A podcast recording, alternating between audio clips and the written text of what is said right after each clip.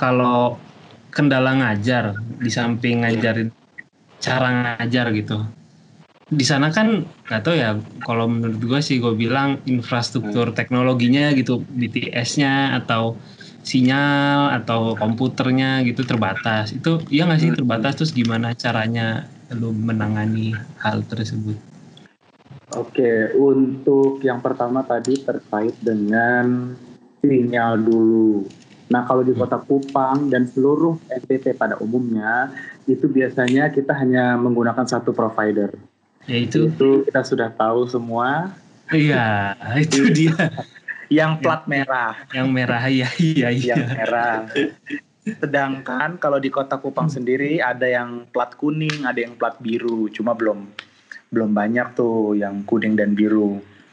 Nah, uh, kalau tadi fasilitas, hmm. fasilitas di kampus itu uh, kalau di kampus negeri dan secara spesifiknya kampus Politeknik Negeri Kupang memang uh, di jurusan pariwisata karena uh, jurusannya kan baru tahun 2014 baru uh, dibuka.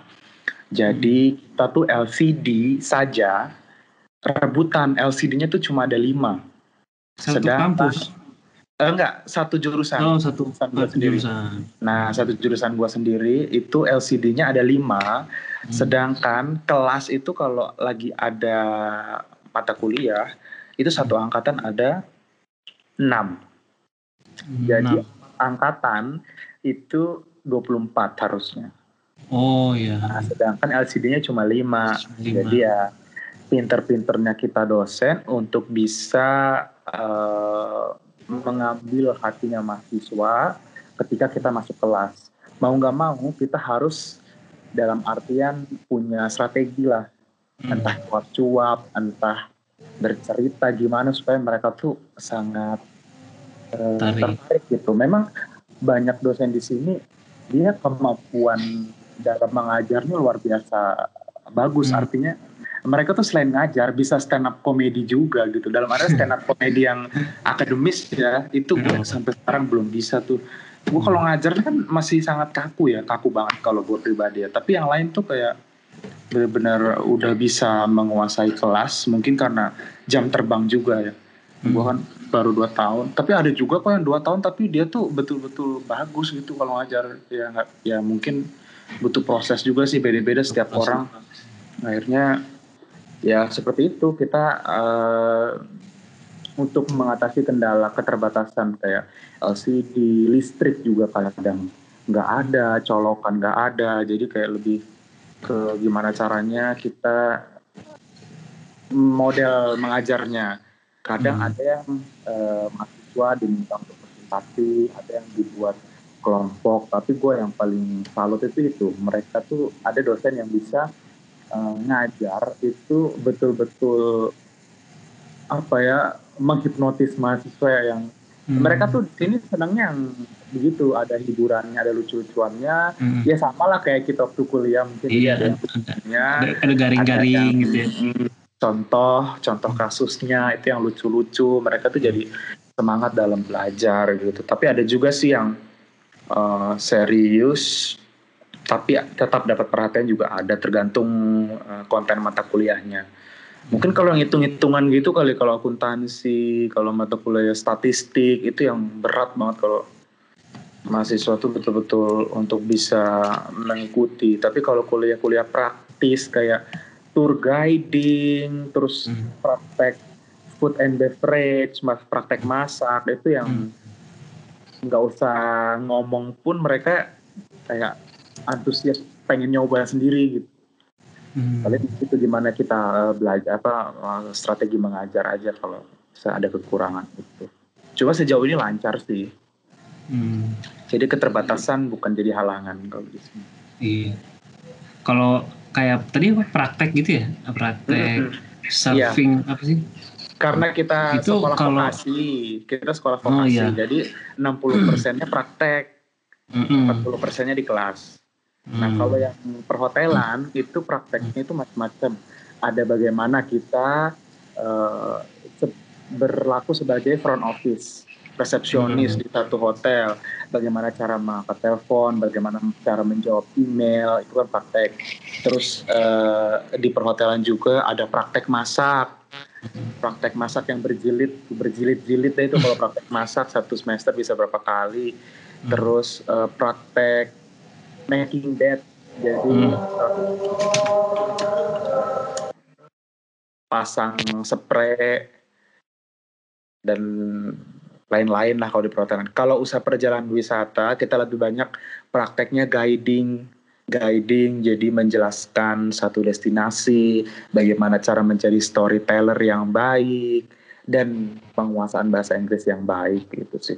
Nah kalau usaha perjalanan wisata itu juga banyak prakteknya praktek di lab komputer kayak bagaimana cara memesan tiket, bagaimana cara mengissuenya seperti itu sih.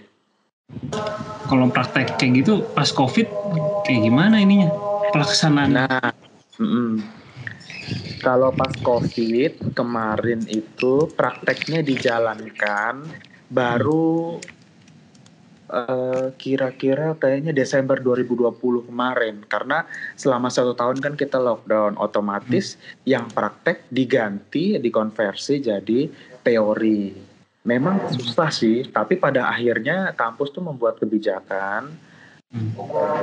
praktik dan protokol kesehatan gitu. Jadi biasanya satu lab isinya 50 orang, waktu ada protokol kesehatan jadi 25 orang praktek sekali praktek. Cuma dampaknya ya dosennya yang capek, jadi kayak dua kali dalam satu kelas gitu. Hmm. Berjalan sih sejauh ini ke aman-aman aja. Apa pada apa namanya? Pada nurut gitu ya protokolnya. Nurut nurut. Mereka pakai masker. Anaknya anak-anak di sini ini kok apa? Gampang dikasih tahu nurut gitu mereka. Hmm. Hmm, nurut. Terus kuliah misalkan uh, milih kuliah gitu S1 pariwisata itu benar nggak sih kuliahnya kerjanya jalan-jalan doang gitu kan orang mikirnya gitu ya oh, gue mau iya. masuk pariwisata gimana gimana Oke, okay. uh, eh, kalau gue melihat dari mahasiswa gue itu memang betul ada apa ya kayak sugesti gitu mereka tuh yang mereka percaya bahwa oh kalau gue di jurusan pariwisata pasti gue jalan-jalan terus nih. Nah tapi kan itu dari sudut pandang mahasiswa. Nah hmm. ketika lo masuk dalam satu jurusan pariwisata otomatis lo juga uh, mengalami satu sistem akademis yang dari sudut pandang dosennya itu kayak lu tuh datang ke jurusan pariwisata tuh bukan berarti hanya jalan-jalan. Oke okay hmm. lah, jalan-jalan itu sebagai salah satu uh, kegiatan praktek mahasiswa. Tapi sebenarnya di belakang itu sebelum lu bisa jalan-jalan, lu harus bisa menguasai beberapa kompetensi dasar hmm. seorang yang memiliki gelar sarjana terapan pariwisata. Jadi hmm. sebelum sebelum kita praktek lapangan, otomatis mahasiswa itu betul-betul harus diperlengkapi dengan beberapa uh, kayak mata mata ajar gitu, mata ajar yang mereka harus kuasai. Seperti yang tadi gue bilang, mereka harus bisa masak, masak hmm. pun eh, maksudnya begini masak pun ada urutannya tuh dia harus bisa motong dulu dia harus bisa nyuci uh, nyuci bahan makanan bagaimana cara mencucinya bagaimana cara memotong daging sapi ayam itu harus bagaimana kambing itu harus bagaimana terus hmm. memotong wortel bagaimana supaya dia bisa presisi bentuknya itu harus bisa dulu baru dia bisa dalam tanda kutip jalan-jalan atau dia praktek begitu. Oh, Sama iya. halnya dengan untuk usaha perjalanan wisata. Dia hmm. harus bisa dulu menguasai konten yang harus dijelaskan ketika dia sedang melaksanakan tour guiding. Dia harus hafal semua kode penerbangan uh, di dunia, di Indonesia dulu deh, baru di dunia sebelum dia bisa jalan-jalan atau praktek ke nah, misalnya ke maskapai penerbangan atau ke mana itu mereka harus kuasai dulu ada kompetensi dasarnya itu yang harus dia kuasai baru dia bisa dilepas ke lapangan. Supaya kan nama baik kampus juga ya. Kalau misalnya uh, kita ke lapangan bahkan kalau kita turun ke desa sekalipun mereka harus dibekali dengan pengetahuan. Misalnya bagaimana cara melakukan uh, assessment atau kajian awal, apa yang harus ditanya, bagaimana melakukan interview, bagaimana cara mengobservasi. Kalau ini gue dapat banget nih di kuliah S1 gue tuh memang diajarinya kan seperti itu. Nah sama hmm. halnya dengan sekarang gue kasih walaupun mereka itu disiapkan untuk industri kerja, tapi siapa tahu nanti nyata-nyata mahasiswa gue gue itu jadi birokrat di desanya itu kan harus hmm. tahu ya kayak hmm. istilah-istilah yang seperti itu dan bagaimana cara untuk um, melakukan observasi, interview dan hmm. harus tahu memang teori-teori pariwisata terkait dengan desa misalnya homestay itu harus bagaimana, hmm. manajemen uh, destinasi itu harus bagaimana seperti itu. Berarti bisa dibilang misalkan setelah si mahasiswa belajar gitu terus misalkan mereka uh, nantinya kerja di homestay atau kerja di hotel hmm. sama kerja di apa namanya tiketing. Maskapai ya ah, maskapai gitu. Itu apa mannernya beda atau ada yang lebih nyantai gitu? Itu benar nggak sih? Misalkan kayak homestay lebih nyantai terus hotel yang harus kaku gitu kayak gimana? Uh, tergantung begini kalau di hotel justru harus lebih dia justru harus dia betul dia dia kaku kalau di hotel karena hmm. dia punya standar grooming kalau di hotel itu lu tuh harus dari ujung rambut sampai ujung kaki kalau di hotel tuh ada standarnya jadi hmm. rambut tuh harus berapa senti sepatu harus mengkilap warna hitam kemeja harus hmm. bagaimana celananya harus bagaimana itu ada standar groomingnya hmm. Nah, kalau yang lebih santai mungkin anak-anak usaha perjalanan wisata ya. Nah, mereka ini kebanyakan uh, prospek kerjanya jadi tour operator, tour hmm. operator terus guide dari pemerintah juga. Nah, itu biasanya mereka yang lebih santai, mereka lebih jadi kayak pekerja lapangan gitulah mereka tuh. Hmm. Kan membangun usaha, membangun usaha dibuka tour dan travel agent itu mereka lebih fleksibel kerjanya kalau yang kerjaan wisata.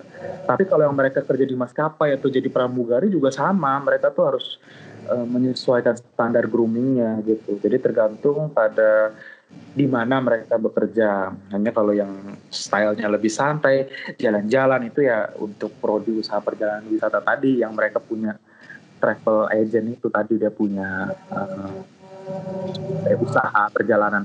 Tapi kayaknya gue pikir semua bidang usaha kayaknya agak bebas kayak marketing marketing gitu. Marketing mereka kan orang lapangan dia pakaiannya lebih lebih bebas dia tapi rapi. Yang penting rapi gitu sih.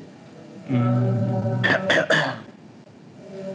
terus kan uh, dengan adanya apa namanya Bali baru gitu ya yang salah satunya disebut NTT juga Iya. Nah, itu kan jadi destinasi baru kan buat wisatawan lokal atau internasional gitu kan.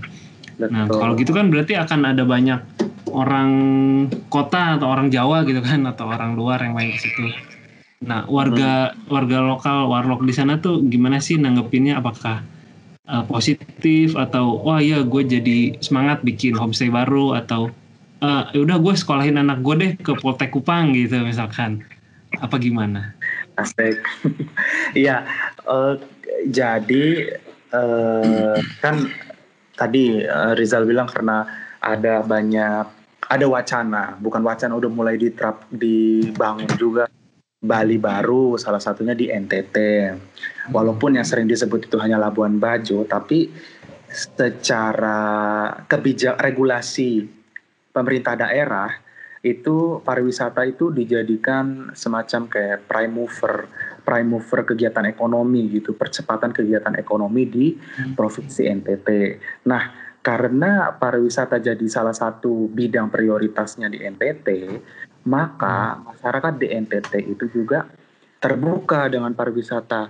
Nah, hmm. salah satu e, bentuk keterbukaan itu, eh, maksudnya karena sudah terbuka dan sudah jadi bidang prioritas, maka salah satu bentuk um, sumbangsinya pemerintah itu dengan bikin apa ya pelatihan sadar wisata yang tadi kayak gue bilang ke Lembata misalnya, itu gue hmm. baru satu aja ke Lembata. Kita dosen kan ada 24. Nah, 24 hmm. dosen itu betul-betul disebar di seluruh kabupaten dan hmm. kota yang ada di NTT untuk melakukan sosialisasi sadar wisata sama seperti yang gue lakukan di Lembata. Nah, selama proses uh, sosialisasi tersebut tuh masyarakat di berbagai kabupaten itu memang sangat antusias untuk hmm. uh, menyambut datangnya wisatawan karena mereka kan tahunya bahwa uh, pariwisata ini selain mendatangkan keuntungan ekonomi juga menjaga lingkungan. Jadi persepsinya mereka terhadap pariwisata tuh kalau gue bilang masih sangat bagus. Artinya masih sangat bagus tuh mereka memang jiwa hospitality-nya tuh punya karena mereka hmm. tuh pada dasarnya ramah-ramah di sini.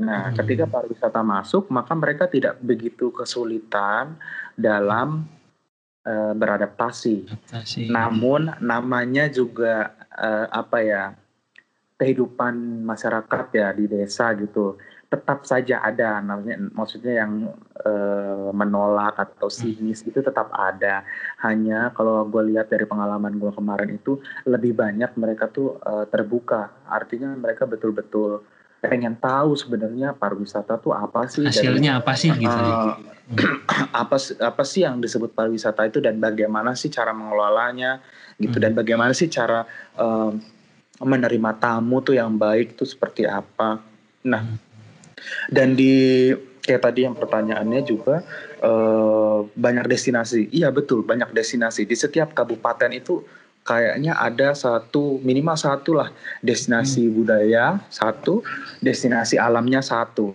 Itu minimal. Dan mereka uh, karena sudah dapat pelatihan pengelolaan itu, mereka jadi punya wawasan. Oh, bagaimana sih cara menyuguhkan makanan sesuai hmm. dengan kekayaan uh, kearifan lokal yang kita punya dengan bersih dan higienis itu. Jadi mereka tuh udah tahu standar kebersihan yang hmm. harus uh, wisatawan itu terima lah gitu. Hmm. Dari makanannya, dari bagaimana uh, membersihkan homestaynya supaya wisatawan itu nyaman gitu. Nah mungkin ini juga yang belum banyak diketahui oleh uh, masyarakat Indonesia secara luas ya bahwa uh, sebenarnya kegiatan kayak sosialisasi pelatihan pelatihan pelatihan itu sering banget dilaksanakan di NTT ini terutama di akhir tahun sebagai hmm. ya sebagai ngabisin anggaran. Uh, sebenarnya kasarnya begitu. saking banyaknya mungkin sisanya biasanya hmm. akhir-akhirnya uh, di akhir tahun itu uh, larinya ke situ gimana caranya mengelola desa wisata, gimana mengelola homestay, pokoknya gimana caranya deh uh, menyediakan layanan yang uh, minimal ada untuk turis tuh kalau datang jadi oh kalau mau makan ke sini, kalau mau minum ke sini, kalau mau uh, menginap homestaynya udah ada gitu. Hmm. Terus kalau mau uh, melaksanakan kegiatan tour, jadi trek-treknya udah ada gitu. Hmm, tapi benar-benar manfaat ya gitu. Uh, uh, terutama di destinasi-destinasi unggulan. Kayak hmm. di Sumba tuh ada Prai Ijing. Hmm. Prai Ijing itu juga sudah ada apa kayak paket turunnya sendiri. Terus kalau di Labuan Bajong udah jelas ya di Pulau Komodo. Terus ke geser sedikit lagi ke Manggarai Tengah ada Wairebo.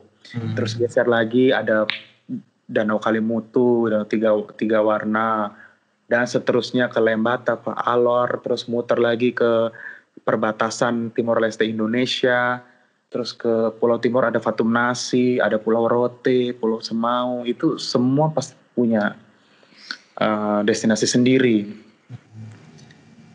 Itulah. Terakhir gue dengar gitu tuh, Sabu Sabu Raijua kayaknya lagi diangkat-angkat ya. Oh iya, Pulau Saburai Jua itu kayak ada apa ya namanya kayak apa sih kayak bukit yang warna-warni gitulah. Oh iya, kayak nah, di Cina itu ya, ya nggak sih? Bukan di ini ya di Amerika nggak sih? Oh iya. Nah, itu udah itu iya Sabu ada. Mm-hmm. Lupa namanya apa sih? Kelaba Maja. Kelaba Maja. Namanya Kelaba Maja. itu oh. nanti coba googling aja kayak ada bukit warnanya kayak pelangi gitu tapi pelanginya warna gradasi merah coklat gitulah hmm. sama kayak ke merah ya bagus nah. Terus yang yang tadi tuh Lembata, gue penasaran juga sih. Gue pernah nonton di BBC Earth ya. Yeah. Jadi uh, jurnalisnya bilang, oh, eh jurnalisnya kaget gitu. Ah masa iya sih paus diburu gitu terus di apa bacok-bacok gitu terus iya. ini gak manusiawi terus dia mereport apa melaporkan lah intinya ke seluruh dunia tapi Aha. di satu sisi dia prihatin gitu kan dengan ekonominya. Terus dijual ternyata nggak sebegitu menguntungkan. Terus di apa dikeringkan gitu diawetkan gitu. Dia jadi kayak dilema gitu sih jurnalisnya. Terus di film itu sih diberitainnya setelah tahun berapa gitu apa banyak kecaman dari dunia internasional. Terus um, dunia perburuan paus di Lama Lera itu jadi diminimalisir gitu. Itu bener nggak sih sampai sekarang uh, kalau ya dengar-dengar uh, gue juga dengar seperti itu hanya tradisi ini kan namanya tradisi perburuan paus itu sejauh ini dilaksanakan tetap dilaksanakan kalau nggak salah uh, waktu dilaksanakannya itu waktu paus bermigrasi. Jadi di bulan April kalau nggak salah April, Maret, April begitu mereka uh, melakukan perburuan paus. Nah memang karena tadi mungkin ada kecaman internasional maka perburuan pausnya itu mungkin ada dibatasi. Tapi gue sendiri belum pernah dengar sih kalau sampai dibatasi seperti itu karena gue sendiri kan datang ke sana dapat cerita juga bahwa uh, perburuan paus di La Malera itu bukan bukan bukan apa ya bukan sebagai tindakan untuk mengeksploitasi lautan hmm. itu lebih kepada uh, proses tradisi untuk memberi makan seluruh kampung jadi yeah. di situ kan ada La Malera A dan La Malera B ada dua desa gitu di situ nah paus yang diburu itu mereka uh, usahakan supaya dia memenuhi kebutuhan dua kampung itu. Jadi mereka, gue nggak tahu ya untuk dijual atau tidak, tapi kayaknya enggak. Mereka tuh setelah dapat uh, pausnya, pausnya itu langsung dibagi-bagikan hmm. ke uh, kampung dua kampung hmm. itu, dan mereka olah dah uh, untuk untuk dikeringkan, untuk dimanfaatkan terserah karena hmm. mereka tuh tukar barangnya pakai daging paus. Hmm. Ada barternya gitu di sana. Jadi masih pakai barter. Hmm. Tukarnya hmm. tuh bayarnya tuh pakai da pakai daging daging eh, paus gitu. Nah, hmm.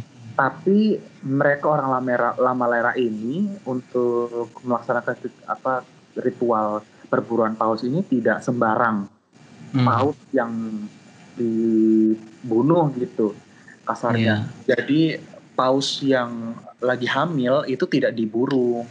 Hmm. Paus yang lagi hamil itu tidak diburu. Jadi ada kriterianya. Mereka tuh dalam uh, melakukan apa perburuan itu dia lihat hmm. paus yang sesuai dengan kriteria yang dia uh, uh, butuhkan gitu. Jadi kalau kayak paus lagi hamil mereka nggak buru untuk melestarikan uh, paus gitu ya.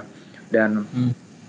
uh, sebenarnya untuk tradisi lama lera ini kadang katanya kalau yang dapat gua dapat penjelasan dari orang sana mereka itu uh, fokusnya sebenarnya pada di penombaknya. Artinya ritual prosesi pelaksanaan dari uh, kegiatan perburuan paus ini. Jadi bukan perburuan pausnya yang jadi objek tapi proses ritualnya. Ritual dari uh, pembuatan kapal atau yang disebut paledangnya dan bagaimana si penombaknya itu menjalani proses ritualnya karena proses ritual ini dilaksanakannya itu tidak sembarangan jadi mereka yang jadi penombak itu dia harus puasa dulu gitu puasa ada puasa dulu harus uh, betul-betul tidak melakukan kegiatan seksual atau berpikiran kotor dan segala macamnya karena katanya penombak ini dia kan ujung tombak yang melaksanakan kegiatan perburuan itu. Kalau hmm. dia tidak bersih tidak dalam suci, gitu tidak ya. suci tidak ketika suci. melaksanakan itu, maka 100% akan gagal dan dia akan hilang di lautan gitu katanya. Jadi oh, kegiatan perburuan bisa jal. Perburuan perburuan ikan paus ini juga kayak tergantung yang nombak gitu. Oh, iya. uh, uh, maksudnya yang yang di frame itu itu gitu. Tapi hmm. orang kan uh, melihatnya karena memburu yeah. hewan yang dilindungi, jadi kayaknya uh, ya memang sih gue juga uh, serba salah ya. Yang satu sisi dia menjalankan ritualnya, yang satu sisi juga kelestarian lingkungan. Hmm. Ya, tapi, tapi ya, kan itu nggak nggak nggak setiap hari kan? Enggak nggak setiap hari. Enggak. Hanya di saat paus itu bermigrasi. Jadi di bulan uh, Maret dan April biasanya gitu. Dan sekali tangkap itu biasanya mereka dapat empat atau lima paus gitu sih. Dan ya sudah itu saja. Dan gue tuh pernah dapat cerita dari orang lembatannya langsung, katanya hmm. banyak juga paus terdampar di situ dan masyarakatnya tuh tolong. Jadi kalau ada paus terdampar tapi bukan waktunya ritual itu dilaksanakan, hmm. jadi pausnya tuh tetap dibebaskan lagi ke alam gitu. Jadi uh, ritualnya tuh bener-bener hanya satu waktu tersebut, yang hmm. mungkin satu dua kali lah dalam setahun. Tapi ya sudah waktu itu saja. Kayak misalnya di bulan Januari ternyata ada paus yang terdampar di pantainya mereka, itu mereka giring supaya mereka kembali lagi ke laut gitu supaya tidak ya pokoknya waktunya tuh jangan disalahi lah karena memang uh, itu ritualnya bagi mereka si penombak gitu. Si pokoknya ritual doa apalah gitulah pokoknya orang-orang di di daerah timur itu kan ada aduh gue lupa. Sasi tapi ini di Maluku Tenggara Barat. Tapi kayaknya sih nggak jauh beda deh sama di NTT jadi itu tuh kayak ini ya kayak misalnya semis kayak tadi kata Udi udah setahun dua kali. Nah setahun dua hmm. kali itu si masyarakat itu cuma boleh berburu atau misalnya nyari sumber daya perikanan di laut itu cuma dalam waktu seminggu gitu. Habis itu ditutup lagi gitu. Hmm. Ditutup lagi tuh jadi selama enam bulan lo bener-bener nggak boleh ngambil. Kalau lo ngambil lo dihukum gitu. Secara ah, ada kutukan kena bencana apalah gitu yang mereka percaya percayai. Sebenarnya banyak hmm. kearifan lokal yang untuk uh, ya pariwisata dan juga sebenarnya untuk sustainable uh, food atau apa gitu kan. Iya, ya. mereka ya. yang istilah sustainable sustainable itu sebenarnya mereka sudah melakukannya dari dulu hanya mereka mengenalnya dengan kayak sistem nilai yang mereka anut gitu. Jadi oh kalau gue nggak boleh berburu ikan terlalu banyak misalnya. Jadi masa berburu hanya hanya satu minggu, selebihnya berarti gue nggak boleh makan ikan. Kalau gue berburu ikan lebih dari seminggu, maka akan terjadi hal buruk terhadap gue. Itu kan sebenarnya memberikan kesempatan pada ikan untuk berkembang biak gitu loh ibarat kata. Mm -hmm. Mm -hmm. Pertanyaan terakhir ada gak yang lu pengen tunjukin ke orang-orang ke pendengar, cie pendengar, pesan, info gitu atau fakta menarik tentang NTT atau tentang pariwisata, setelah yang mungkin orang-orang belum tahu gitu. Uh, kalau dari gue sebagai dosen pariwisata, gue sangat merekomendasikan untuk semua orang uh, mungkin sekali dalam hidupnya mampirlah ke NTT untuk lihat um, keharmonisan. Artinya di sini kan sangat multikultur ya. Orang yang hidup di sini agama tuh kayak uh, semua ada. Mereka tuh hidup berdampingan betul-betul berdampingan terus uh, destinasi-destinasi di sini juga bagus dan unik. Mungkin tidak ditemukan di tempat lain. Makanya um, mungkin sekali dalam hidup uh, ke sini bisa ke sini untuk melihat uh, merasakan experience pengalaman tersebut dan uh, perlu berinteraksi juga sama orangnya TT yang asli di sini yang betul-betul dari kampung adat itu hmm. kita bisa banyak dapat insight baru yang hmm. mungkin kita selama ini hidupnya berkecukupan semua hmm. ada dan kita sampai di suatu tempat yang mana uh, menurut kita fasilitas itu tidak lengkap tapi itu membuat seseorang tuh merasa bahagia gitu. Mereka hidup tuh dengan bahagia walaupun kita ngelihatnya tuh kayak banyak keterbatasan yang mereka punya tapi mereka hidup tuh betul-betul apa ya penuh rasa syukur gitu makanya aku bilang ya itu itu sih lebih ke ke situ visit NTT keren. Oke okay, betul okay. betul betul. Bapak Ajis ada yang ingin disampaikan? Enggak setuju sama Yuda. Hmm, setuju ya? Ya udah NTT gitu. salah satu lokasi di Indonesia menurut gue masih bagus sih. Gue nggak tahu ya kalau dibandingin sama Papua tapi mungkin karena gue mainnya pertama eh gue lama mainnya di Kupang eh di Kupang di NTT di Pulau Timur khususnya ya. Iya. Bagus aja udah kayak apa ya ya udah gitu kayak nggak bisa diungkapkan kata-kata bagusnya gitu. Ya kan datang aja sendiri karena mereka gitu ya. kan pulau hmm, karena kan dia pulau-pulau. Dan juga mungkin kayaknya kalau nggak salah mungkin secara umur geologi Kupang eh maksudnya barisan pulau di setelah Bali ke mana? Ke NTB ke NTT itu kan lebih yang umurnya lebih muda-muda gitu ya setahu gue dibanding pulau-pulau di Indonesia yang lain. Iya di sini Jadi- di sini dikenal juga Kupang kota karang dan memang betul-betul karang di tanahnya tuh banyak karang. Jadi lu kalau gali sumur di sini itu bisa sampai 30 meter baru dapat air. Hmm. Jadi bikin sumur di sini mahal banget. Cuma air ada, ada. Cuma air ada gitu. Iya, iya, iya. Pokoknya pengen tahu bersyukur itu ke sini deh.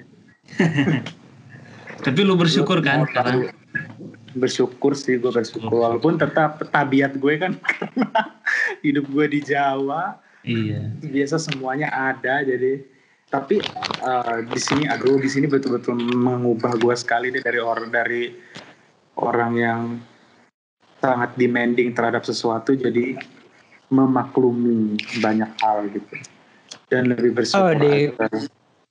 Di Pulau Timur porsi makanan besar. Aduh, iya betul. Lu kalau beli nasi goreng di Jawa sama beli nasi goreng di Timor itu lu kayak beli dua orang.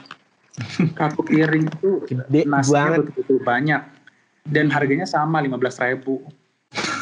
Hmm. Gitu tapi Dan ada yang jual beberapa orang Jawa. ya. Ya, ada beberapa makanan yang lebih mahal juga di sana dibanding Jawa Enggak, sama kok harganya. oh, sama enggak kan lebih murah kok jatuhnya. gitu. Gue inget banget beli nasi padang daging dagingnya segini. Oh, kalau daging sapi iya murah. Di sini yang mahal daging ayam malahan. Ya karena jarang yang melihara. Dan ayam kampung sih jatuhnya. Mm-mm. ya emang kamu mahal Hmm. Kalau sapi di sini wah. Ya murah lah, lebih murah 10-20 ribu dari di Jawa. Tetap aja ya.